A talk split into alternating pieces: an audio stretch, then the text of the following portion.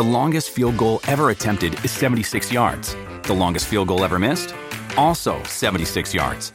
Why bring this up? Because knowing your limits matters, both when you're kicking a field goal and when you gamble. Betting more than you're comfortable with is like trying a 70 yard field goal. It probably won't go well. So set a limit when you gamble and stick to it. Want more helpful tips like this? Go to keepitfunohio.com for games, quizzes, and lots of ways to keep your gambling from getting out of hand. When you need mealtime inspiration, it's worth shopping Kroger, where you'll find over 30,000 mouthwatering choices that excite your inner foodie. And no matter what tasty choice you make, you'll enjoy our everyday low prices, plus extra ways to save, like digital coupons worth over $600 each week. You can also save up to $1 off per gallon at the pump with fuel points. More savings and more inspiring flavors make shopping Kroger worth it every time. Kroger, fresh for everyone. Fuel restrictions apply. With threats to our nation waiting around every corner, adaptability is more important than ever. When conditions change without notice, quick strategic thinking is crucial. And with obstacles consistently impending, determination is essential in overcoming them. It's this willingness, decisiveness, and resilience that sets Marines apart. With our fighting spirit, we don't just fight battles, we win them. Marines are the constant our nation counts on to fight the unknown. And through adaptable problem solving, we do just that. Learn more at marines.com. They might talk about humor, music, film, books, football, and box sets, exercise, and maybe even food. Trivia and sport, politics and health, sometimes well being too. On the Life with Brian. On the Life with Brian. Hello, we're back again after a short break. Uh, it's Mark here, and welcome to episode 21 of Life with Brian. Uh, and who would have thought we, that we'd be here already? Um, do you remember our first episode when Brian admitted we'd have to drag the words out of him? Well, now we can't shut him up. Uh, and speaking of Mr. McClair, how are you doing, sir? I'm doing very well, Mark. Thank you very much. Good. Uh, and, and uh, other ever present inquisitor, Matthew, is here too.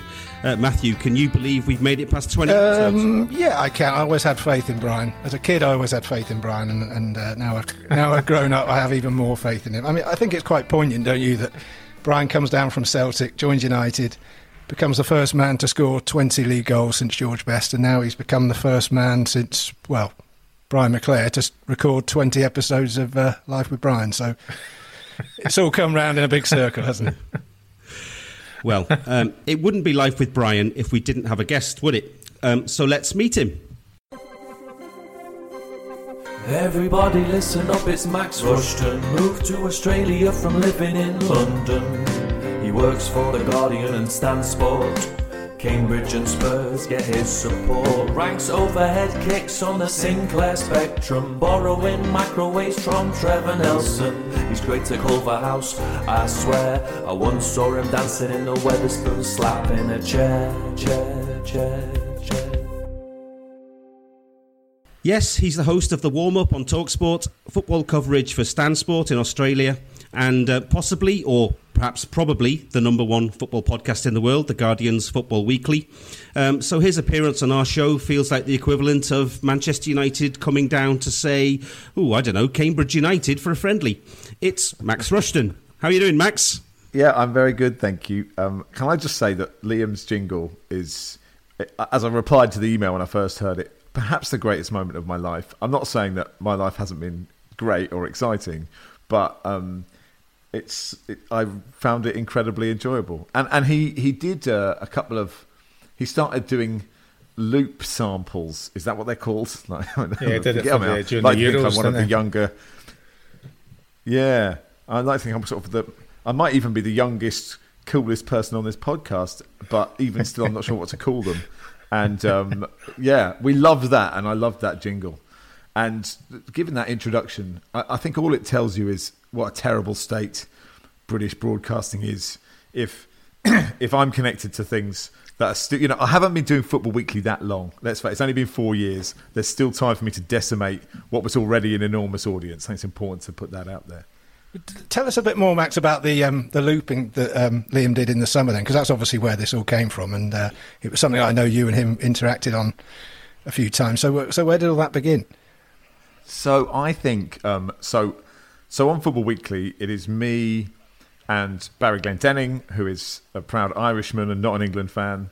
And then, you know, we have a brilliant set of, of panelists uh, who know much more than both of us. And I think I, when when we beat Denmark in the semi final, I think I, um, and we were recording the pod in the evening, and we'd had a little bit to drink, and I think I put the camera in his face, and he told, I, what the, I don't know what the swearing rules are for this podcast. Feel free. But, um, he basically said, "You can fuck off." Go for it. he just said, he just sort of in my face, just said, "Fuck off," and then Liam enjoyed that bit of the loop and then uh, of the pod and then sort of turned that into some music. And then he started doing it for loads of our panelists. And actually, I'm a bit disappointed he stopped doing it. You know, if I can ask him, I don't know if he listens to this podcast, Brian. I, I imagine he does. I don't know. Um, can he start doing them again, please? He's a busy oh, man, yeah, is well, he not, I'm sure he'd be delighted to do that. Yeah, Max. Yeah, he's, uh, well, yeah, he's been, yeah, he's he's got a few other things to do, but he's got still got plenty of time to do. Uh, he really like, he really enjoyed doing that. It's um, great that you gave him the opportunity to to put that out there, you know. And and the roundabout that was it. I very thoroughly enjoyed the the comments round about that about hoping there was maybe other ex players from the the eighties and nineties that would produce X different amounts of music uh, and fairly different genres, you know. So.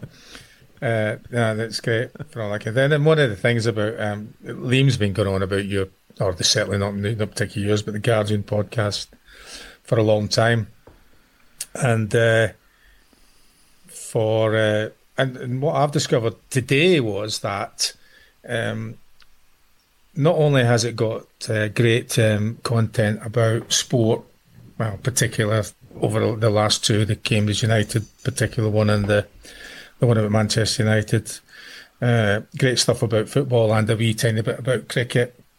Was that uh, how informative it was uh, and how thought provoking it was, and I picked up four little things um, over those two podcasts. Uh, the the first one that I think is pretty important and pretty relevant to you, and maybe it's something that should have been um, in your Christmas list, is that you need a new alarm because you missed the first twenty minutes of the game. I know it was uh, two o'clock in the morning, whatever it is, but well, you missed the first twenty minutes of the game. And you admitted that as well, which I thought, oh, I can't believe. And nobody picked up on that, that you missed the first 20 minutes. No. Uh, I feel it's really important, to be honest, about everything. So in broadcasting, I think being honest is really important. Like, like I've been in so many TV studios or radio studios where somebody wants to lie and say, no, just say you arrived then or say this happened. And I, I just think that what, what has happened has happened and you have to be brutally honest about it. So what happened was, so this is the first so I moved to Australia like four months ago, and I've managed to watch a lot of the Cambridge games that are on in midweek because I'm on telly doing the Champions League, and I've got all you know in the big studio, and I've got all AC Milan and Real Madrid and Liverpool playing, and then on the laptop on the iFollow, I've got us away at Gillingham, and the boss is like, "I'm not sure you should be watching that when you're about to do halftime analysis of you know Real Madrid versus Inter Milan." But this is the first game that I've actually call me a glory hunter. I haven't been getting up to watch our League One games at two in the morning. So when the alarm went off, this is this is genuinely what my thought process was. It was like, oh god, it's two in the morning.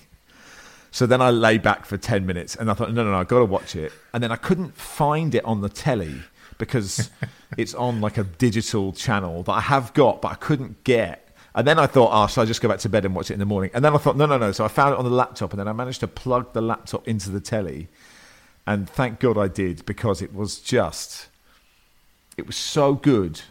like it, it, just it took me back to like you know ninety and ninety one when we went on those quarterfinal runs and it and it and it just there is just nothing. If you're a lower league fan, there is just nothing better than beating. And I don't think we've ever won away at a Premier League side, especially Newcastle, especially what has happened recently. I've been very vocal about I've been totally against the takeover. I think it's terrible for football. That isn't the Newcastle fans' fault, but I've written a lot about that and spoken a lot about that. And so to go there and beat them was just, it was so good. It was so good. Talking of early 90s, do you remember that uh, epic clash with Brian's United in, back in the autumn of 1990? League Cup? So I was definitely I was at the game. We drew one one at home. I, I can't remember which way the legs went. It Did was, we lose uh, three 0 away sec- in the first? The leg? second leg was at uh, your stadium. So the Yeah. second leg was. So at I think you'd already you'd already beaten us quite comfortably, hadn't you? So, well, I mean, uh, But one I of the things I'm, I don't remember that many games, Max, but I remember both those events for, for particular um, particular reasons. In that they were different in the sense that John Beck was a manager of Cambridge, and John Beck was very much um, get the ball forward, and then get the ball into the box as much as possible. And Dion, um, who we who's probably well, I think I'm, fairly sure that when the manager was doing his team talk, Dion would have been the one player that he would have picked out as the danger person, the danger man. In the, in the Old Trafford in the first half, he caused um, Gary Pallister, I'm sure probably was Steve Bruce, a few problems. Uh, even although that um, I can't remember how the score go, but Dion was was definitely making a, a difference to to the game, and he didn't come out in the second half. And we all thought, wow, that's fantastic. You know, he's he's not come out, so we ended up winning the game, whatever it was. And I think it would could have been completely different. Certainly, would have been more difficult for us had Dion stayed on the pitch. We just assumed he was injured. But uh, after the game, he, he was in the players' lounge, and we found out that he had been taken off because he had disagreed with something that John Beck had said. So John Beck had said, "You stop fucking passing the ball." This is what he said. You stop fucking passing the ball. Yeah. You just get in that fucking box and you head the ball. That's your job. And Dion must have said a little chip back, and he took him off. Took him off, so that did us a, a massive we favour. um, um, Steve Claridge was once taken off after 20 minutes for cutting inside because he was playing out on the right wing, and if he and the right winger's job was to run to the byline and just cross it in, and if you cut inside, that was it. John Beck took him off. Was it when you played us? I mean, presumably there were still teams you were used to playing that were a bit like that. You know, sort of playing. Oh no, no, we were used to playing like that, but it was only in the sense of that we were so surprised that you take your best player off because he he he had a he, he did something that the manager totally disagreed with, just like you mentioned there about Steve Clyde's cutting inside. And then when we go down to your place, John Beck's got all these newspaper clippings all over the dressing room walls about what all the reports had been about the game at Old Trafford to try as motivation and try and give us whatever he thought it would make a difference to us. And when we went out for the warm up, I was just standing because they didn't do the organised warm ups then, so I used to just stand and watch basically, or kick the ball out of the ground, or try to hit the opposition fans behind the goals. That was my warm up. But I was watching what they were doing, and, and they were just launching the ball, and they, they had cones down in the, the corners, down in the, the, the little slope there, isn't there? So down there, particularly down towards the right hand corner, and they're just shelling the ball down there, and I'm watching them thinking, what is this all about?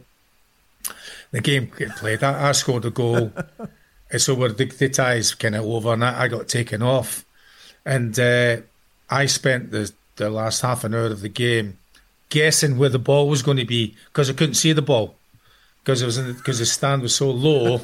and I just was like watching them kicking the ball and just guessing, hoping I put my head down to see where the ball would go.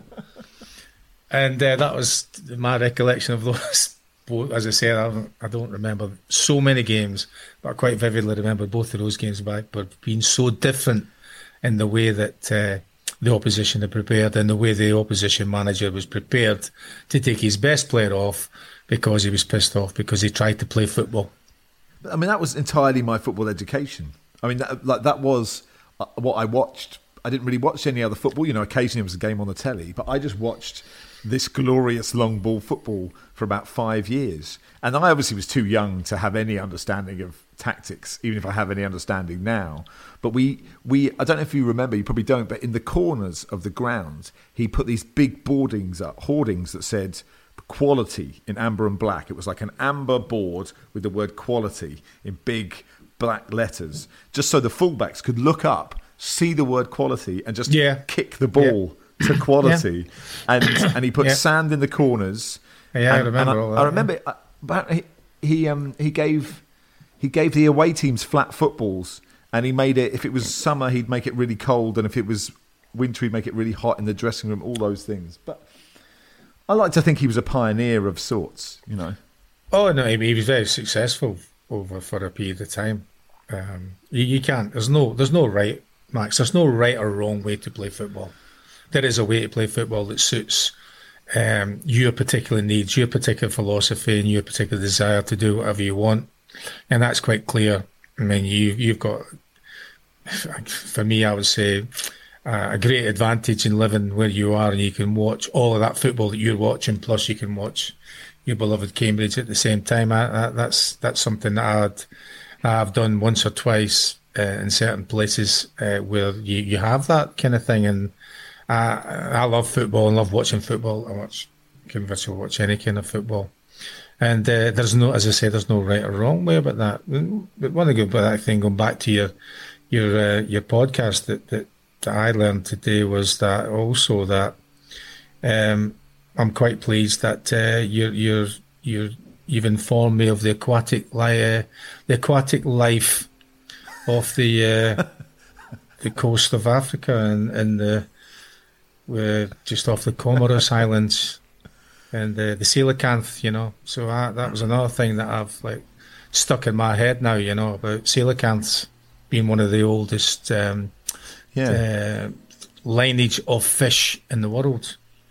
So I'm really pleased about Have that. you seen a coelacanth, Brian? Nah, I saw the I Have saw you, the pictures um, of I them mean- as well. Yeah, You don't get many in I've not seen one in the fishmongers in Edinburgh. I mean, they haven't been dealt a great hand aesthetically. I would say. Um, I, I can't pronounce it. Uh, What is it? The coelacanth. Coelacanth. You know, they are. They perhaps. Yeah, they perhaps bring other things to the aquatic party, but they're not the most. You know, given the, some of the, the beautiful tropical fish, I would say they're sort of. They're the. I imagine they're lower. They're further down in the ocean. You know, they look a bit like. You know, when David Attenborough went, like right yeah. to the bottom of the Yeah, sea, and you were like, I don't know if this is actually happening. That's where they. I reckon they are. Yeah, they don't they don't have a light at the top of the head, but they're getting close to that. Yeah. Uh, another thing that surprised me and, and disenchanted me at the same time, and and I and I agree with Mm-hmm. Okay. Troy Deeney in the sense that when he was talking about VAR, I don't like VAR either. I think it's an abomination of a word. You know, I think they should find something else to call it. You know, for an abomination of a of a system. But I didn't realise that Shrewsbury had to pay half of the cost for VAR when they go to Anfield at the weekend, and I, I, I, that was a complete. Uh, eye opener to me, you know, thinking, my God, you're going to pay, have to pay for that, you know, and the, and also the kind of got pissed off because it's like if it was being at Shrewsbury, you wouldn't have had VAR. And, I- and I know it's down to the rules of the competition, but I just think there should be consistent consistency with regards to the to the rules and competitions about what's going on there. And my favourite kind of fact, really, that came out of those last two was that, uh, and I'm a big Rolling Stones fan, is that apparently um, Mick Jagger doesn't do anything. He sits in a rocking a rocking chair for an hour and a half uh, until the last 15 minutes of the gig, and then he gives it big time. And that's what you remember about the gig. So there's the four things that I've learned from you. podcast. I mean, there This- is this there is football in the podcast. Oh, no, no, I liked all of that. But these are the other things that I like better. Yeah. Yeah, I, I mean, uh, well, I mean, Barry. That was Barry said that about the Rolling Stones. That's not. A, Yeah, that's not funny. just to be fair. I, Yeah, I like know to you, I know you don't want to admit that he funny, also said, is funny. "No, I know, I don't want to admit that at all." Uh, you know, perhaps just getting me as a gateway to getting Barry on this pod. But but he said they're all getting on a bit, and I, I didn't want to point out at the time that you know one of them has sadly more than getting on a bit. Um, but I, I'd like to distance myself from what Barry said about the Rolling Stones. But do you know what? I, I really think that I really think that you know there are there's so much football content, right, and so much of it takes so much of football so seriously when none of it really matters, you know. And, and what we try and do is when something does matter, like Black Lives Matter, or we talked about the you know the retire the chant about um, you know the sort of Chelsea rent boy chant that that you know the homophobic chant that lots of fans are doing at the moment. When something really matters, we take it seriously. The rest of it, the results don't really matter. You know, they're just kind of they're a bit of fun, really. So so we try and we try and get that balance right. And if we can get onto, you know, the aquatic life of West Africa, then I'm more than happy, basically. And so is Brian, obviously, by the sounds of it. Which is kind of thing about that you've had. Uh, you, I mean, you talk about earlier on about you have had, uh, and you're um, you're 42 now, aren't you? 42, yeah. You, yes, you have had. If all the things I've discovered about you, a very, very inclusive and amazing life, and have had unbelievable experiences. Now, I don't know whether things are right or wrong when you read on the internet, but I was just wondering, uh, if, how did you enjoy it, and how where did it come around to be that you were wandering around London uh, dressed as a a penguin? Is that right? uh, it is right. So, I happened to host Soccer AM during what's commonly known as the glory years. At least that's what I call them. Not many other people call those particular seven years of it the glory years. But we used to recreate the John Lewis adverts. So we'd wait, like literally, we, like it would be a big part of the season would be to find out what John Lewis had done because whatever they'd done, we'd have to recreate it shot for shot. And there was the one, if you remember, the two penguins. Um, I can't remember what happened in the, you know, one of them. I think they both get presents, and it's something like that. And so as soon as that happened, you were like, oh, right, I've got a full day dressed as a penguin, sort of being driven around various places. In fact, the, the snowman one was actually more difficult because we didn't really have a snowman outfit. It was just like the first that whoever was on work experience was told, "Can you make a life size snowman outfit?" Here are your tools with some like chicken wire and God knows what they used for the snowman. But anyway, like basically I had this chicken wire in my hands that was sort of cutting my hands. You know when movie stars talk about like the rigors they have to go through to make it in you know, I had to lose ten stone or I had to go training every day. I had to dress as a snowman for eight hours and you know, just stand on the Hogarth roundabout in Chiswick pointing for like a twenty minute shot. And like it took about sixteen hours. But, you know, the, I think the point I think quite often like when you actually take a step back and you think I'm getting paid to dress as a snowman, you probably shouldn't complain, should you? You should just go, this is, you know, all my friends have got proper jobs and I'm a snowman today. And so just crack on and enjoy it.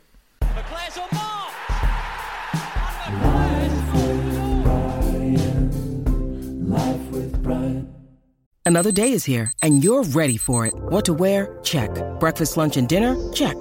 Planning for what's next and how to save for it? That's where Bank of America can help. For your financial to-dos, Bank of America has experts ready to help get you closer to your goals. Get started at one of our local financial centers or 24-7 in our mobile banking app. Find a location near you at bankofamerica.com slash talk to us. What would you like the power to do?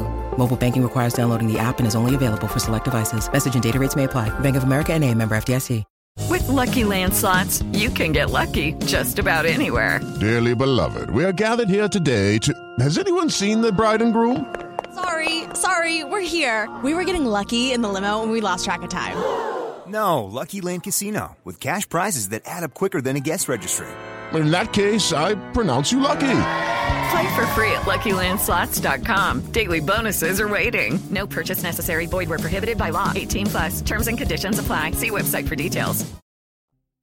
I wanted to ask you about that. I mean, although uh, Andy Goldstein was briefly in situ before you, uh, a la David Moyes, you could say. Um, mm-hmm. I was just wondering, was it like um, following Alex Ferguson stepping into Tim Lovejoy's uh, shoes on that show? Um, I mean, it was in a way, I guess. Like I'd, I'd, occasionally be walking down the street and just a van would drive past and someone would just go, "You'll never be Lovejoy, you mug," and I'd just be standing there, sort of minding my own business. Um, like I, I guess, I guess if you, the funny thing about that is I'd never done telly in my whole life, right? And I was so lucky to get that job because I'd I'd sort of made a show reel. I was doing local radio. I was at BBC London. I'd got the breakfast show. I'd got sacked because I wasn't famous, and I was just kind of wondering what to do with my life. And I'd, I'd I'd made a show reel and I'd sent it to everybody, like everybody you could think of, and everybody had ignored it except for the Travel Channel, who replied to tell me that I was boring. That I literally a quote wasn't edgy enough for the Travel Channel, which it wasn't like you know Travel Man. It wasn't like it was just somebody on telly saying two flights to Mallorca all inclusive is six hundred and eighty two pounds. I'd be like, God, that really is boring. If I'm too boring for that, and then the the head of Sky Sports just rang me and said, "Do you want to come in and have a chat?" And I thought, you know, they've got like that ten pin bowling thing or the pool competition, you know, like something to pay the rent. And we went in. I went in and chatted about Cambridge United like we just did for an hour.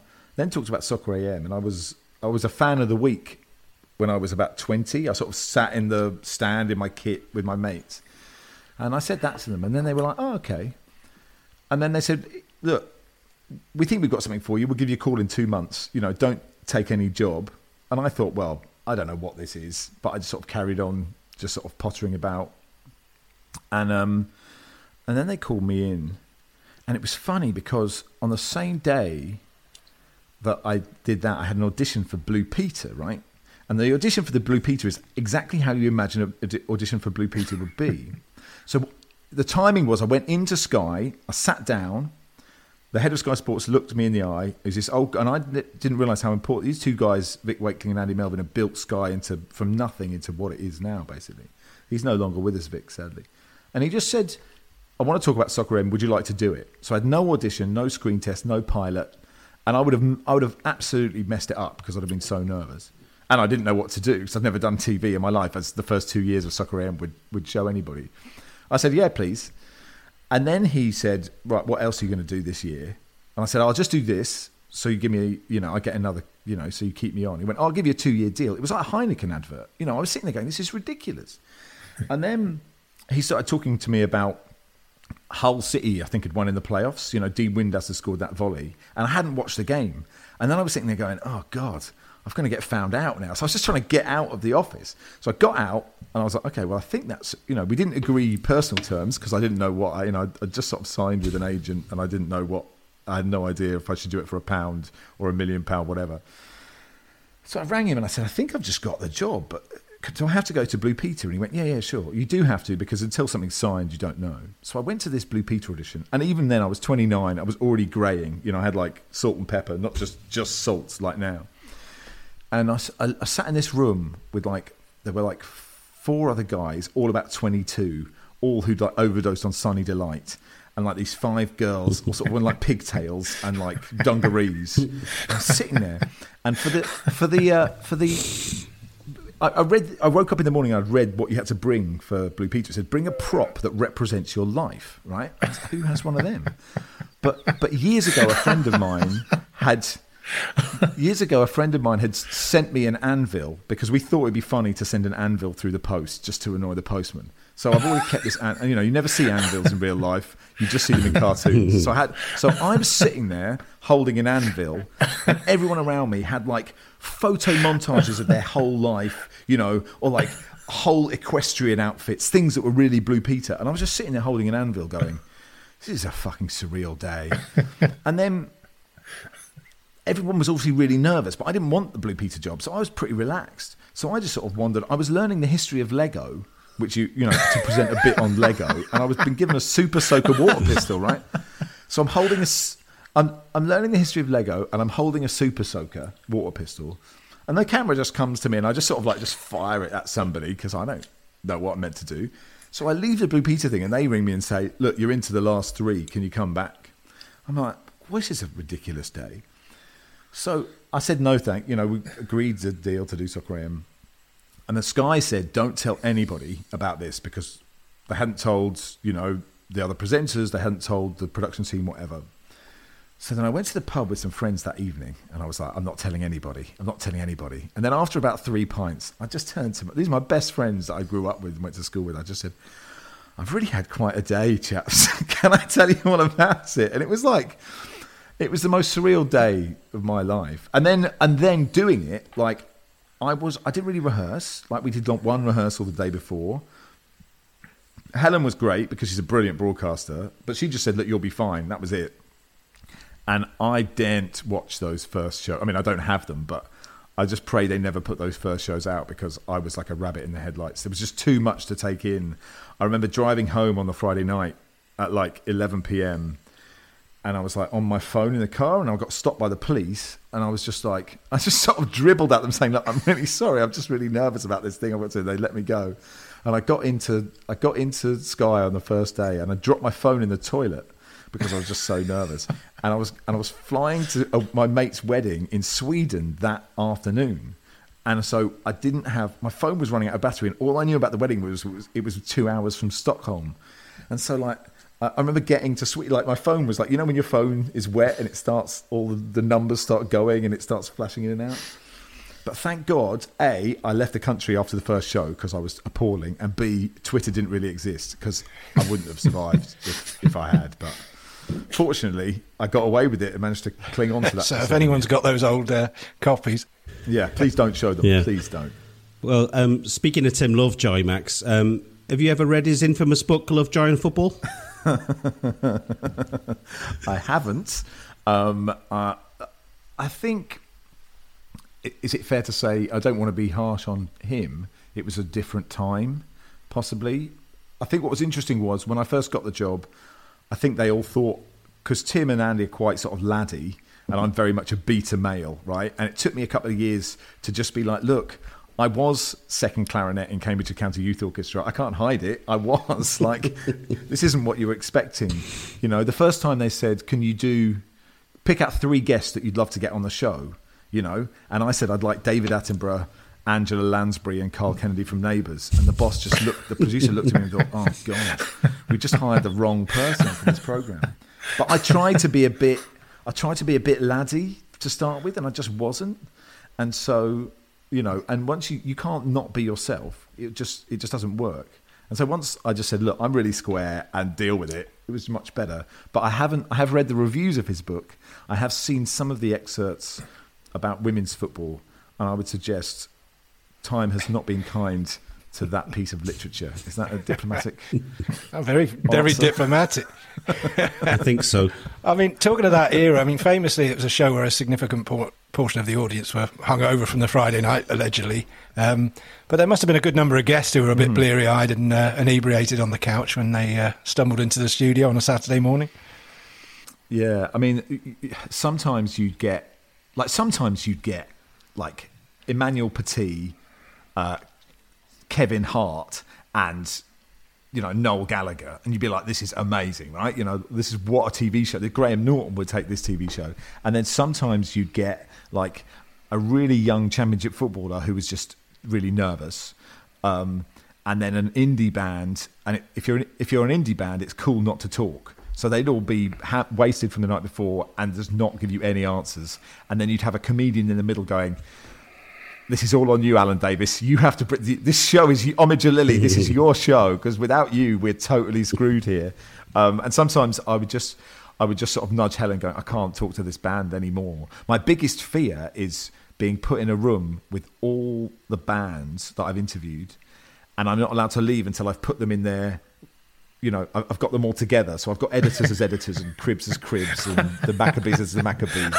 Um, some of the, you know, some of them, some of them were really lovely, and some of them were just, you know, like some of them were, yeah, some of them had it. The were actually the fans of the week because we put them up in a hotel. Sometimes they came in and they were absolutely hammered. I mean, just completely gone.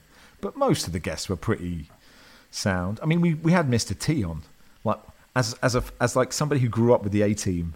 Mr. T was just it was just absolutely extraordinary, and he did everything you'd want Mr. T to do. Like just mid interview, he'd just go.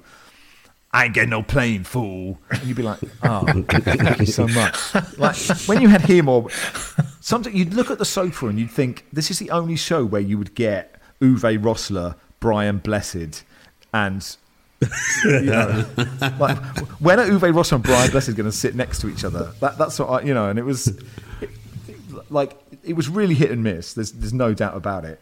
Um, but it was a, it was yeah, it was a it was a great time. You know, I was so lucky to do it. It was it was of its time. I think that's definitely true. There are bits of it that I didn't necessarily love, but for me, it was you know it completely changed my life. And everything I'm doing now is is because I got lucky sending that show reel at the right time. You know, you've got to be so lucky in this in this industry. I'm just writing- You know, another month. I'm just they would have writing down Mr. T else. is uh, on our list of future guests for uh, Life with Brian. Oh, get Mr. T. Get Mr. T and Brian Blessed together. Brian Blessed. Is it a show? Do you, do you still watch it, Max, or is it something you feel that you did and, that, and that's it? It's gone now. It's a different era. Is it? Um, I don't, and I, I, I actually, I, I, I think like the first, I, I didn't want to leave. Like when they moved me to fantasy football, they swapped me in Fenners. It wasn't. I think you're meant to say, "Oh, it was my choice to move on." You're never meant to be honest about what happens in your career. You just say, "Yeah, that was better for me." And actually, I loved working with Paul Merson, and I loved that show, Fantasy Football, because it was like a really immersive look. We take Brian, for example, and look back at his whole career and pick out highlights and whatever. And he actually had a bit of. There aren't that many places in sport where you get a lot of time with one guest to talk about their career. But I didn't want to leave, and like the first Saturday was really weird not to be on the telly and just to go and get a coffee and get the papers. But what you have to do is just, you know, I, I still had a brilliant job and I was doing the go. I, no, I was doing Talksport by then, so I was I was on on the Sundays and I just enjoyed my Saturday mornings, just getting up and having a fry up and reading the paper, and it was really nice. And within a couple of years, I got Saturday morning show on Talksport anyway, so I'd quite often see it with the volume down. Um, and I, I think look, it was never a huge show. Like when you're in your bubble, you think it's the only thing that's happening in the world. But it, you know, Sky's audiences are never huge because it's subscription. So I think the most we ever got was about six hundred thousand people, and now I think it's much less because young people watch YouTube, right? And but but the show, and, and I think everybody likes to think we transformed it and turned it into something else. What is it? It's highlights of football. It's a few guests. It's a few jokes. You know, you can't overthink it. And if you do, I think you know, it's it's not going to win a BAFTA. Like I'd love to win a BAFTA one day, but that that isn't but culturally, it, right? it's been a you know it's a huge part of football, isn't it? I mean, going back nearly thirty years now that since that show, well, twenty five years since that show. You know, there's a lot of people growing up. That's all they've ever known on a Saturday yeah. morning. Um, you know, of people of a certain age. Yeah, yeah, yeah. No, I'd, I, I, I totally agree. I mean, it's just. I suppose it's just. I think. I think it does have a real cultural place, and, and actually, if we're being really honest, Baddiel and Skinner are is, is is where it came from, right? And fantasy football and uh, Paul Hawksbee and Andy Jacobs, who, who do a brilliant show on Talksport that I've worked with both of them quite a lot. You know, they produced fantasy football, and so much of that. I mean, it's it's not saying it was copied, but but that was sort of the forerunner, right? That culturally, the bit what fantasy football did enabled Soccer AM to exist. I would say. And you know, I suspect going before that, I was going to say, yeah, Greaves St. did, you know, yeah. made football what, made made football more than just people in suits getting really po-faced and earnest about football, but just going, actually, this is Yeah. meant to be fun. Let's enjoy it. I- I, I think that's probably what the the trajectory is. I Yeah, guess. I agree. You mentioned uh, Talksport there, Max.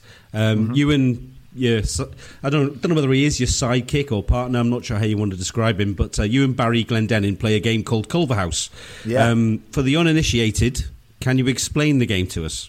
No, no, I can't. I'm afraid uh, contractually, uh, and many people have asked for the rules of Culverhouse. Um, Gary Lineker did the other day. Uh, uh, I think James Tarkowski did the other day. Um, contractually, can't give you the rules to Ian Culverhouse, but it's fair to say that Brian McClair would not be an acceptable play. You could not use Brian McClair in a game of Culverhouse. That would be instant uh, Well, that, defeat. that leads to that's two questions in one because I mean, you know, without knowing the, the rules of the game, for, for those that don't know, you know, we can't we can't delve into why Brian Yeah. wouldn't wouldn't be uh, be on there.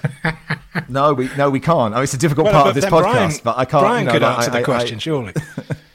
Putting Brian on the spot.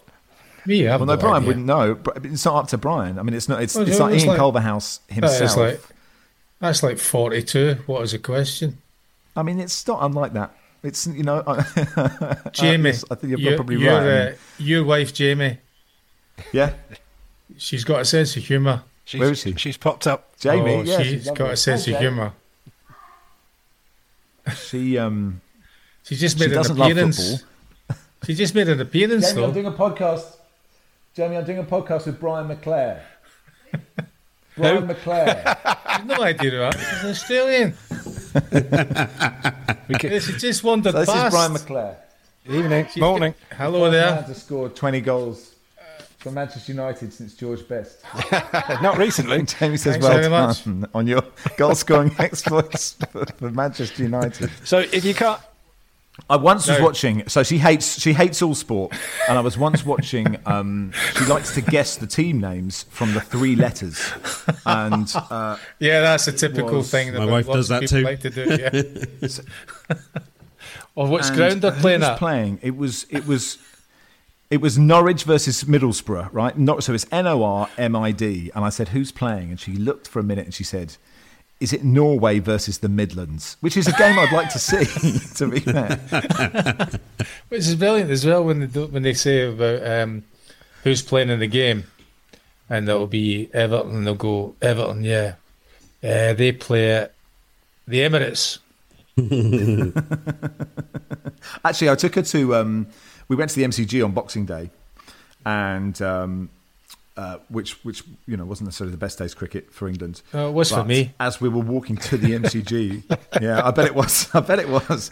Um, she, she did ask me for me. if if yeah. it, it hasn't for me. Um, and uh, she said, as we were walking in, we'd even bought an Ashes hat. She asked, "Is this is this cricket we're going to today?" So you know, and actually, I, you know, I find it quite, re- I find it quite That's refreshing. brilliant. really. That, yeah. Life with Brian, life with Brian, life with Brian. And you went to Nicaragua. Who did you go with? Ah, so so uh, yeah, this is Who did you go um, with? I met my wife. You've done lots of research. You've done lots Who of did you go with? No, I'm not bothered Um, about that. But who did you go with? I didn't go with anyone. I, I, I in, You went on your own? So during Soccer AM, I used to just, I went on my own. I used to just, they would finish, the season would finish in May, and they'd say, "Can you be back in August?" I go, "Yeah, all right."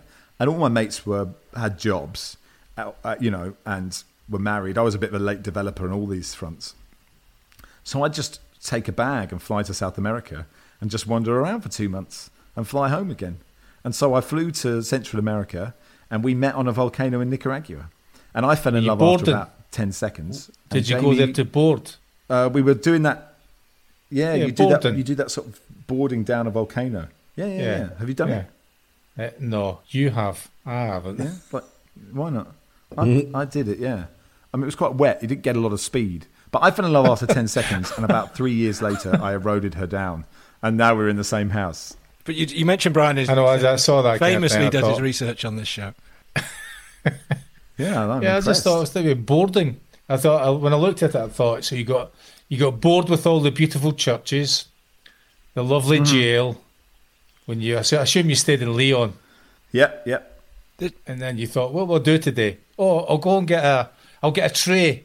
I'll go and get a tray, and I'll get this newly born volcano. And I'll, Well, the rules I'll are plank my you ass have on to it, do- and I'll slide down towards the magma and the lava, Exactly. praying that it's Well, not going to erupt. the rules are you have to do one bit of culture or one activity a day. So you know, I'd, I, I think I had had I done the churches. I've done a few of the churches. I'm you know I'm not a total cultural heathen, but I'm not far away. Um, can I just say, Adam got in touch with me, Brian, to say. Brian McClair used to regularly go into my nan's Altrincham post office on the way to training. It's not a question. Just let him know he was always her favourite customer. Several other Manchester United players also went into the post office, but Brian was number one in my nan's eyes. That is from Adam Turner, Brian. There you go. I must have been doing something right in my life. Were you, uh, you, were you opening Choccy McClair's mailbag by any chance, were you? I, I, I, I, uh, was, was, have I gone too early on these questions? Do you remember the post office? Brian in remembers everything. Brian? Yeah, I do, yeah. I just want to ask you two quick questions before we go to the mailbag. Do you think there is a right. long term career in punting? Oh yeah. You can aspire to be a punter for all your life. Well, I, I, I, you know, Central Cambridge was a tough place to grow up, Brian, as you can imagine. Um, and not not many people get out of CB one, uh, but, but I managed it. But um, we um, we didn't even have a we didn't even have a full size harp in the music room. We had to make do with this one of those little harps. It was tough. But um, but we but, but my summer job was punting up and down the river, right? And you had the little boater and you had a little waistcoat. And, and one half of Yeah, your, your body normal got clothes. incredibly fit because you just punt on one side. Yeah, oh, my normal clothes. Yeah, yeah. yeah. As soon as this pod stops, I put a top hat on, walk around town, and um, And it was a brilliant, honestly, it was the best summer job you could have. Like you were outside, you got cash in hand, it was brilliant. But there were some people who never left. And like come November, it's pretty bleak because there's no one there. And it's, I would, I would, uh, if you're considering a career change, Brian, I, you know, I would, it's a long commute from Edinburgh, although the train is quite fast, isn't it? And I you don't, know, I don't have any balance. I don't have back any balance when it comes to that. There's no way I Ah. really stand on a punt. No chance. And the other question was, what colour was your Clio? Yes. What colour was your Clio? Blue. A blue one. Yeah, blue. Was it? Was it a one point two? Was it one point four? Was it a sporty one? Well, uh, it wasn't mine. It was my, it was my housemate John's. And when I got Soccer AM, I was just like, I need to get to work somehow. So I got on his insurance, and then I bought it off him for a few hundred quid. And the boss was like, "Can you get a better car?" You know, I was like, "Why? I don't need a better car." And then on the way to Soccer AM one day, it conked out on the Hammersmith flyover. And just to let you know, it is more expensive to join the AA if you are conked out on the on the Hammersmith flyover. But it was a bit like you know Jurgen Klinsmann and his Beetle. Like at Sky, they had this. The word talent is used for presenters. A terrible word. But all of the presenters were sort of in a line, and they all had Range Rovers. And then I was really proud of my shitty Y Reg Clio. And it, I, I, um, Darren Eadie, uh, the former Norwich and Leicester winger, has a website called Sell Celebrity, right, where you can, where famous people, in inverted commas, can put stuff on it, and then you sell it, and money goes to charity, right? So the idea, you know, some football, you know, I don't know, one of Kevin, one of one of uh, Darren Eadie's mates, I don't know, Robert Rosario sells a pair of jeans, and they go for twenty quid more. So I put my Renault Clio on his website, and it was valued at a thousand pounds. So when you put a thousand pound Clio and you say as owned by me, it sold for six hundred pounds. so, so I have a forty percent depreciation when you put my name uh, to to to any hard goods that you're looking to sell. I had a I had a green one, and amongst all the cars that you'd imagine in the well, it was at the cliff at the time. It was before Carrington, but that's, Yeah. that's what I drove to the cliff and back for a period of time. And I've got a, a wonderful Good. story. Can you clear up what era? The, what? You know, so you were playing for United and you were driving a green, a green Clio. Yeah, I was at United. Yeah, yeah, clean a What, green. early days of United or Clio. uh, after the second contract? Well, I'll give you a clue. That I was driving a, a green. I was driving a green 1.2 Clio, and Gary Pallister, who's a neighbour of mine, was driving the fastest car that you could get outside racing cars. Right. Pallister used to live across the road, or he I lived across the road. and He lived across from me. We used to car share quite often. But then when he got this this turbo nutter bastard car, I wouldn't go in it that often, and it, and I had a Renault Clio and he would he would come down his drive, wish off past the window and away to training, and I'd drive out the Clio and I'd go drive to Clint, drive to the cliff in Salford, and uh, he would sw- sweep into the uh, through the, the gates at the, the cliff at Salford in his black um, Supra, as I was getting out of my Clio, right. So I've left after him, my 1.2 Clio, and I've got to train before him, my 1.2 Clio and he's come sc- uh, handbrake turn into his car park spot in the cliff, and he'd look and go, and he'd look and kind of snarl, you know, and I'd just go, "Hey, morning, Pally, all right again," and then we would leave after training, and he would go out the same way, out like a, you know, banshee out the gates, down the road, away again. Before I'd left, because he could see the car, I'd come out ten minutes later, jump in the Clio, drive home. And when he came whizzing round the corner, the Clio was either on the drive or I was just getting out of the Clio to get into the house and I'd just wave to him as he's going past, you know. And he'd drive past slowly and go, Don't get this, don't understand this. And this is going on for weeks. And then one day that uh, I picked him up to go to maybe go to the match or something like that, and he, he said, Stop here. I says, What do you mean, stop here? He says, I want to see inside your garage. I says, why do you want to see inside the garage? He says, just, oh, I want to see inside the garage. I said, what the fuck do you want to see inside the garage for? He says, you've got fucking two of those cars. he thought I had two of them because it was impossible for us to travel the same distance and me to get to the training before him and to get back home before him. So what he didn't realise was that I was going in the straight line. I would drive straight through Manchester in a straight line. He was going round the motorway. he was going all the way around the motorway. So he was travelling further than I was. I was just pulling through town. You know, by then all the traffic had cleared. You know, it was after school. So the, the tra- I went straight. It's a straight road. Virtually a straight road it was.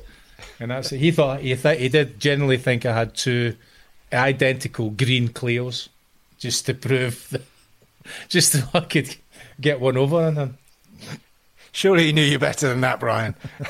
You're not going to go and buy two cars. No, but he did that. No, he, he was genuine. It wasn't. He, was, he genuinely thought I had two of them. Oh, well, thanks for bringing that up. A question that you end up answering yourself. Brilliant. Uh, I enjoyed it, and I'm delighted to be a Clio brother of Brian McClair. That's great. I'm, I'm over the moon. Right, let's get on with this mailbag. Should have before, kept uh, it. Uh, stop love to have it now. McClair's mailbag. McClair's mailbag. McClair's mailbag. I can see your sack is positively laden with treats for us this what week. great Matthew. eyesight you got, Mark. Um, we probably had the biggest, most bulging mailbag we've ever had on this series, number twenty-one, as we're at now. So let's let's on motor on through in a Clio. Uh, the first one, Tom Kennedy asks Max, "Did it Hello. take you long to recover from being called a twat on work experience?" Uh, no, but it was really the so the first work experience I ever did was at BBC Sport Online, and I was 21. I just out of university, and I was a bit of a dick. I was just a bit cocky, and after the two weeks, I went into the boss's office, and he said, "Look, you can do the work. The work's fine. Everybody thinks you're a twat." And it was really good of him to do it because it was sort of heartbreaking. I thought everybody liked me and they didn't. And so it was sort of, uh, you know, it was it was a lesson in humility. And hopefully, hopefully I'm no, uh, hopefully I sort of, I, you know, I've hidden that twattery for for the following twenty years. It's not for me to say, I guess, but it was a, it was a, a salutary lesson. And he didn't have to tell me I was a twat. He could have just said, "See you later, off you go."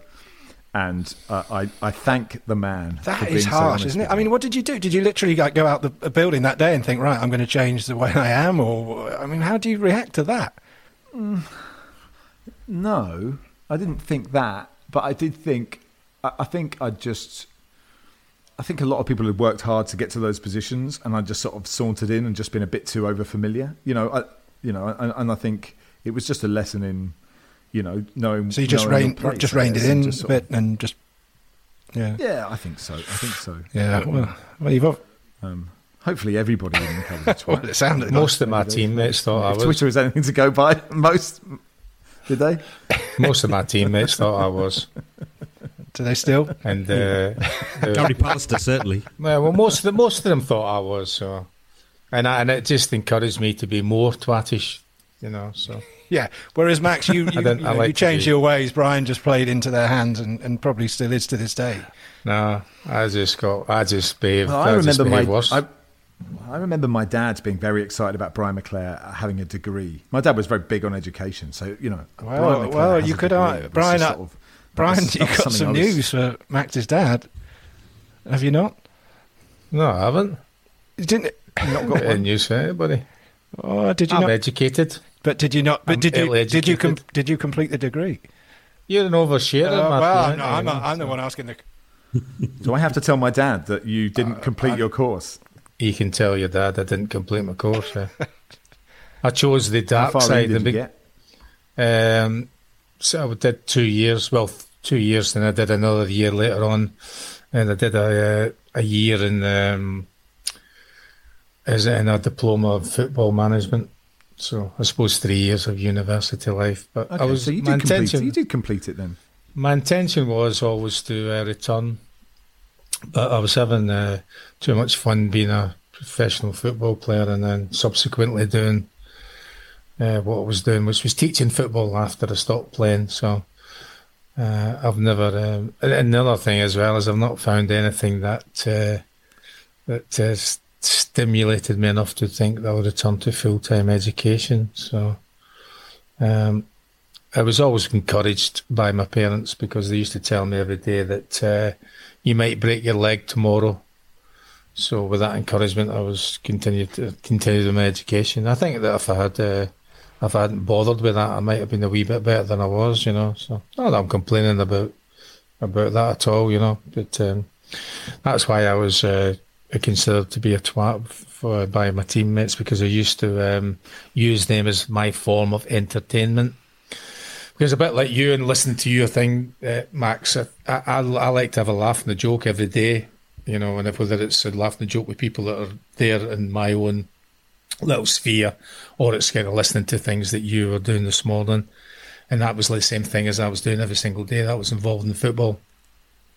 And most of the things that are said about football footballers are, are correct in that they're uh, they're a bit boring, you know. So I had to kind of take up an opposite point of view to get a rise out of them that would then therefore give me some entertainment that day and then for subsequent days, you know. Uh, so I used to do that all the time, you know, not not just with uh, green Clios, just every day, really, you know. So uh, you have to enjoy yourself. Is and I think it's great that you mentioned before is that it's wonderful and it's great being passionate about football, but really, it's a game, it's a sport, it's there to be enjoyed, and at the end of it, it's not really that important. Wise words. I agree. And on that note, let's go on to uh, John Mack. John Mack K. Uh, and this one's for you, Choccy. He says, first record he bought is the same as yours. Ian Dury's hit me with your rhythm stick. What are the odds his second matches his two, which Yeah. was Oliver's Army by Elvis Costello? True or false? His second would be Oliver's Army. No, So that wasn't the second record you ever bought. I didn't buy Oliver's Army as the second one. Can you remember what it was? No. No, but no, no. I know that hit me with your rhythm stick, but I actually preferred the B side of that, which um, was called "There Had There Have Been Some Clever Bastards." I liked that better because at the time there wasn't many things that you would that would be available in any kind of media where there was swearing in it. You know, uh, well, swearing swearing of that degree. Okay. Uh, Kev Robinson. Kev, yeah, Kev Robinson wants to know which of your 96 assists were your favourites? Obviously referring to the Beckham goal from inside his own half and Cantona's audacious chip. Um, so which which one uh, which one of those famous assists did it for you? I'd rather not have any of them. Really? So I would rather obliterate them or obliterate the celebrations. I wouldn't mind it just passing the ball and then leaving the scene because you know that's that's that's become my career. You know, jumping on the back of David's jumping on David Beckham's back and giving uh, Eric a little man hug after he's chipped the the ball over the Sunderland goalkeeper. So I think I should have just you know deferred, just passed the ball and went backwards. I would have preferred that. I think so. I don't. I don't have a. I, uh, I, I like. that- I kind of prefer. I don't prefer. I like the, the Davids one because when I went, I came on as sub, and the manager told me that um, that uh, uh, close the game down. The game's finished. You know, keep the ball, keep it tidy, keep it, and and I, and I passed the ball all of oh, I don't even think it reached 12 inches to David.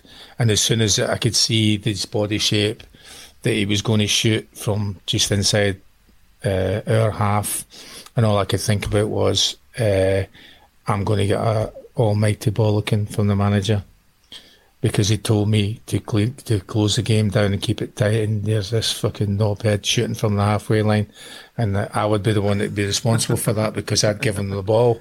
You know, I should have known better because I knew how I know how his brain works, and and that's all I could think about was, ah, great. I'm only I'm only on the pitch a minute, and I'm all, I'm going to get the first um, hair dryer as we leave the pitch. I'd say this whole sort of nostalgia of the Premier League thing, what what is it, 25 years, 30 years, whatever the anniversary is now, I'd say you're probably as famous as you've ever been because of that Cantona celebration.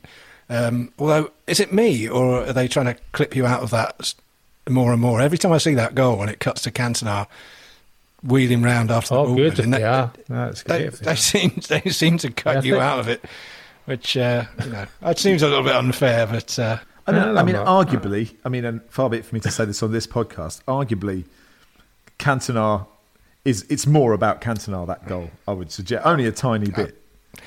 Oh, you have You- to watch it from the beginning. You have to actually watch it from the where okay, the I move will, I will, started. I will. Yeah, there's, there's, there's a there's a Okay. there's a bit before that, a few bits before that. You have to watch it from that point. Yeah. Well, When you there's a little bit when you're talking about, I think you do something about one twos and one twos. I think you see a wee bit before that um, Cantona's passes me a Alright. shocking pass, a shocking pass, and I've rescued it. You know, but they'll never show it. No. In fact, I think that might be obliterated. that. no, believe me, it's still out there because it is a. But no, It's a no, terrible- I, no. It's like it's, it's in my head. That's all that matters at the moment. I think that was your last ever assist for Yeah. United. You know that. Oh, thanks. Well, it was. I, I'm not surprised. I know that. Cantona one. Yeah, the Cantona one was your last. Second one. No, the Cantona one was your last ever assist for United. Was it? Yeah, Yeah. yeah. All right. Here we go. I'm watching it now. Here's Cantona. Yeah, you do. You pick it up really nicely, actually, because it's just, Just. behind you, isn't it? Yeah, it's just behind behind you. me. Well behind you me. Keep, you keep the move. Well behind me, not just behind It's me. well behind you. You almost Inspector Inspector Gadget right leg to get it around. You put Exactly, it yeah. perfect. There you Basically, you put it on a plate. It's a tap in, isn't it? That's it's a why tap in for Cantona was so Cantona. and look, Lionel Perez was at yeah, Lionel Perez was at Cambridge United, and he was always on the halfway line. So to chip Lionel Perez is actually nothing. Like he, he was chipped every single game, about five times. So in many ways, it's the Brian McClair goal. Cantona was Oh, just on the end of it. That I guy, changed- I take he's it a back. support. he's- Cantona's always been a supporting actor. Even back then. All right, next mailbag question, um, and maybe the most important question we've ever had sent to us, and uh, it's for both of you. Uh, Sean Williams has gone all Gareth Keenan and asked, "Will there ever be a boy born who can swim faster than a shark?" Ah, here we go. You can go first. Do you know what? I'll tell you. I'll tell you. Uh, uh, this is um, it's not this story, but I once did a pilot for a show on Sky with an equally daft question, where the bosses at Sky said, "Do what you do on the radio." So I got Barry and I got Paul Merson, and the three of us did. Do you remember Sky did a show called The Debate, which never really worked because they just didn't really go into enough detail and anything, and it just kind of it, it was neither one thing or the other. But they said, "Do what you do on the radio," and we did on the radio as muck about. So we did a bit of football chat, and then I did like a mailbag like this, and I turned to Merce and said, "Look, what would you rather, spoons for hands or forks for feet?" And Merce took it incredibly seriously, and we did about 15 minutes on this. And Merce was like, "Where am I? Am I on the beach? Because if I'm on the beach, I can't have the sand is going to be a real issue with the forks." And uh, we came off air thinking, I was like, "This is the best pilot. There is no way we're not getting this gig." and I think we were the only people that were auditioned that didn't get a chance to actually do do the debate. It wasn't what it wasn't what they were looking for. So to answer the question, no, there will never be a boy that can swim as fast as a shark. Fair enough. Choccy, anything to add to that? Yeah, but you've got to consider. You have to consider though that not all sharks are twenty odd feet long. Mm-hmm. There are tiny little sharks. I mean, tropical fish sharks in a tank in your yeah, but living room. boys. I mean, what's the what's the fastest a young boy can swim? How old is the boy? You're getting really philosophical now, aren't you? Mm, has he got yeah. spoons for hands? Has he got forks for hands? He's got spoons for hands. They would be better for Has a he got? stroke. Has he got webbed fork, fingers? they? Like the fork. feet? and Is he born fin. in Atlantis? And and is he? Can we? uh, Could you ask the um, questioner for more detail, please? We will do. we'll We will do. Always happy. And the the final one from the mailbag, we finally got to the bottom of the sack, and it's Ed Fernside, and says all he remembers about you, Choccy, is you clearing your nose out every time the camera went on you during a during your football career. Have you always been snotty? Not every time. That's a well, bit. I, I, Surely that's a bit of hyperbole. have it out with Ed, not me. The uh, the medical term for it is productive, and yes, I always have been productive when it comes to um, um, phlegm, either from my mouth and my throat and my nose. And someone did um, send me. Um, a, a, well, I assume it was a lovely lady who sent me about how much she was disgusted by it, and that, and she sent me a lovely hanky in the post that uh, I think she wanted me to take onto the pitch, and uh, I'm not sure what the manager would have said if I'd have produced a, a white linen hanky from uh, up your sleeve. short sleeve shirt to uh, Maybe. Oh, I while, wish. they, while, they- they um, were taking had. opposition were taking a corner. You know, oh, hold on a second, just uh, blow my nose into my. She didn't send it to you with a stamp addressed envelope to send it back again, did she? and she she didn't send it to that post office. And was it Matthew? send it to was that it post Matthew? office in Altrincham. I have a question from Pill Yes. Malone, if I'm allowed. Oh, yeah. It's not official mailbag, Yeah, of I course, guess. yeah. Um, which is did did Big Jim Leighton have his goalie gloves on when putting Vaseline on his eyebrows? I, I'm interested in the Jim Leighton Vaseline. I don't know how often you've gone into this. At what point did he Vaseline his eyebrows? How much Vaseline? Or did he do it in front of everybody? Did he go to a cubicle? What was the whole routine? No, there wouldn't have been any. Um, there wouldn't have been any disappearing off to the cubicle. No, he, he was just on it. I, don't know why he did that at all because uh, I don't. I don't remember. See, you, you would put, particularly in pre-season in the summer where it's uh, where it's warm and you would sweat and sweat would run into your eyes and it would hurt your eyes and it would be a bit of a problem. So you put uh, Vaseline on your, your right across your eye to, to deflect the, the sweat down the side of your down the side of your head. But I don't know why Jim would put Vaseline on his um, in his head uh, because clearly he didn't do a lot of moving around, you know. So I don't, I don't actually know about that one. Uh, there is, a, there is, there's got to be a chance that some of the uh, Vaseline could have ended up on his his gloves as well. Yeah. Oh, Brian, can't believe it.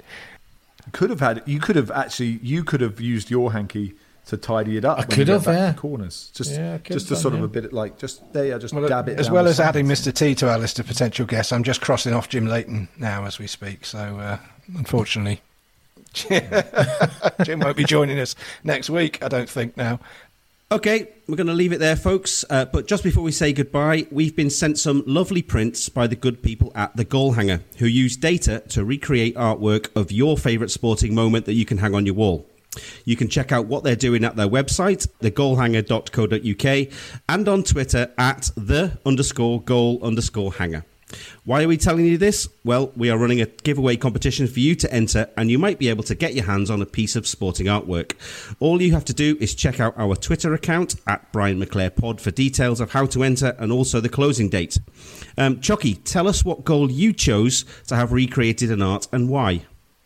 I think I chose uh, Pele's goal in the 1978 World Cup final because I um, I've always loved headers as a as a goal. I think that uh, I mean as a, as a person of shorter stature, um, I think I scored more than a fair share of, of goals, and and I love scoring goals. And that that goal, well, it, there's two headers in that that competition. The one that Gordon Banks had this miraculous save for. Uh, but the, the goal is a header across the whole kind of move and the, in the World Cup final. Uh, people probably pick uh, Carlos Alberto as, just, as the fourth goal, but for me, Pele's leap and uh, great header was was for me the was the, the best goal in that competition. One that sticks in my memory. I love it. Max, which Yes. goal or favourite sporting moment would you choose to have immortalised? And uh, would recent events at St James's Park have maybe influenced your choice in this? What you want me to pick one goal from the history of football? Yeah. That you would have, as if you were going to have a, a piece of artwork on your wall that really sort of speaks to your heart, what would it be? God, that is a tough question. Please, please say Brian's uh, goal at Sheffield Wednesday goal. in 1991. Oh, that to be fair, I mean that's the kind of football I love. I fucking love that. Absolutely, no one has a clue. There's a no one Have has a clue it? where it's going. Have you seen it? Have you seen the one without Oh, the yeah. ball? Max, have you seen the one where the ball's been removed? Which one's that one? There's the same goal, but the ball's been Um, removed. oh yes, yeah, yeah, yeah, yeah. Yeah, that's brilliant, isn't it? Um, so I have to pick one goal from the history of football uh, that I think I'll, I'll take Tony Yeboah Leeds versus Liverpool volley in off the bar. Fair please. enough. Brilliant. Well, um, if you like, we'll get the guys at the goal hanger to send you a print of that, or indeed the famous giant killing moment from uh, Cambridge Newcastle, if you like. sure, whatever. I mean, they don't, don't they shouldn't feel obliged. I I don't want people to go to extra work just just for me, but it's very kind if they want to. Well, you you can barely pick it up because you're coming over for the fifth round, aren't you? Luton at home. Oh yeah, no, I'm not coming over as the fourth because that's Luton. That's not. I'm not. Don't give a shit about that. Just see off dirty Luton, and then I'll, you know, Man United Get up away. from that Then I'll post come office back. in Altrincham. Yeah, yeah, sure. Uh, well, Max, um, thanks so much for crossing the airwaves and numerous time zones to slum it with us. Um, if um, if anyone is blissfully unaware of where they can catch up with you on Talksport, uh, Football Weekly, or Stan Sport, um, give us a quick pointer. Um, the Guardian Football Weekly podcast, wherever you get your podcasts, if you like podcasts. Um, Talksport Saturday morning, Sunday morning, and Stan is uh, if you live in Australia and you want to watch the Champions League. Um, but if you want no part of me, I also understand that. That's totally fine and acceptable. Enjoy, carry on your life without any intrusions from me at all. Brilliant. Thank you very much. No, thank you. Uh, Choccy and Matthew, thanks, boys. Um, do you reckon we're going to squeeze another 20 odd of these out? Be more than happy to, as long as as long as, as long as Brian's got the time. To keep following us, if you do so already, then you know where we are. But for anyone new here, we are at Brian McClair Pod on Twitter for general chit chat and questions for Brian via the hashtag AskChoccy. And you'll find us on all the major podcast providers Apple, Spotify, Google, Acast, and also YouTube, where we post some of our favourite clips from each episode. Thanks for listening. We're out for here. Bye for now. Life with Brian. Life with Brian. Talking films or music. Life with Brian. Talking TV and food. Life with Brian. Talking trivia and exercise. Life with Brian. It's different every episode. Life with Brian. Talking politics and football. Life with Brian. It's different every episode. Life with Brian. Life with Brian. Social Podcast Network.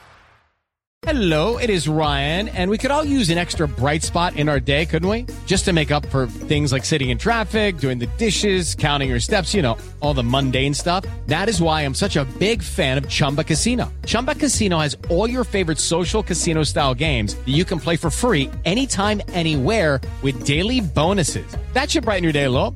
Actually, a lot. So sign up now at chumbacasino.com. That's chumbacasino.com. No purchase necessary. Group. Void were prohibited by law. See terms and conditions. 18 plus.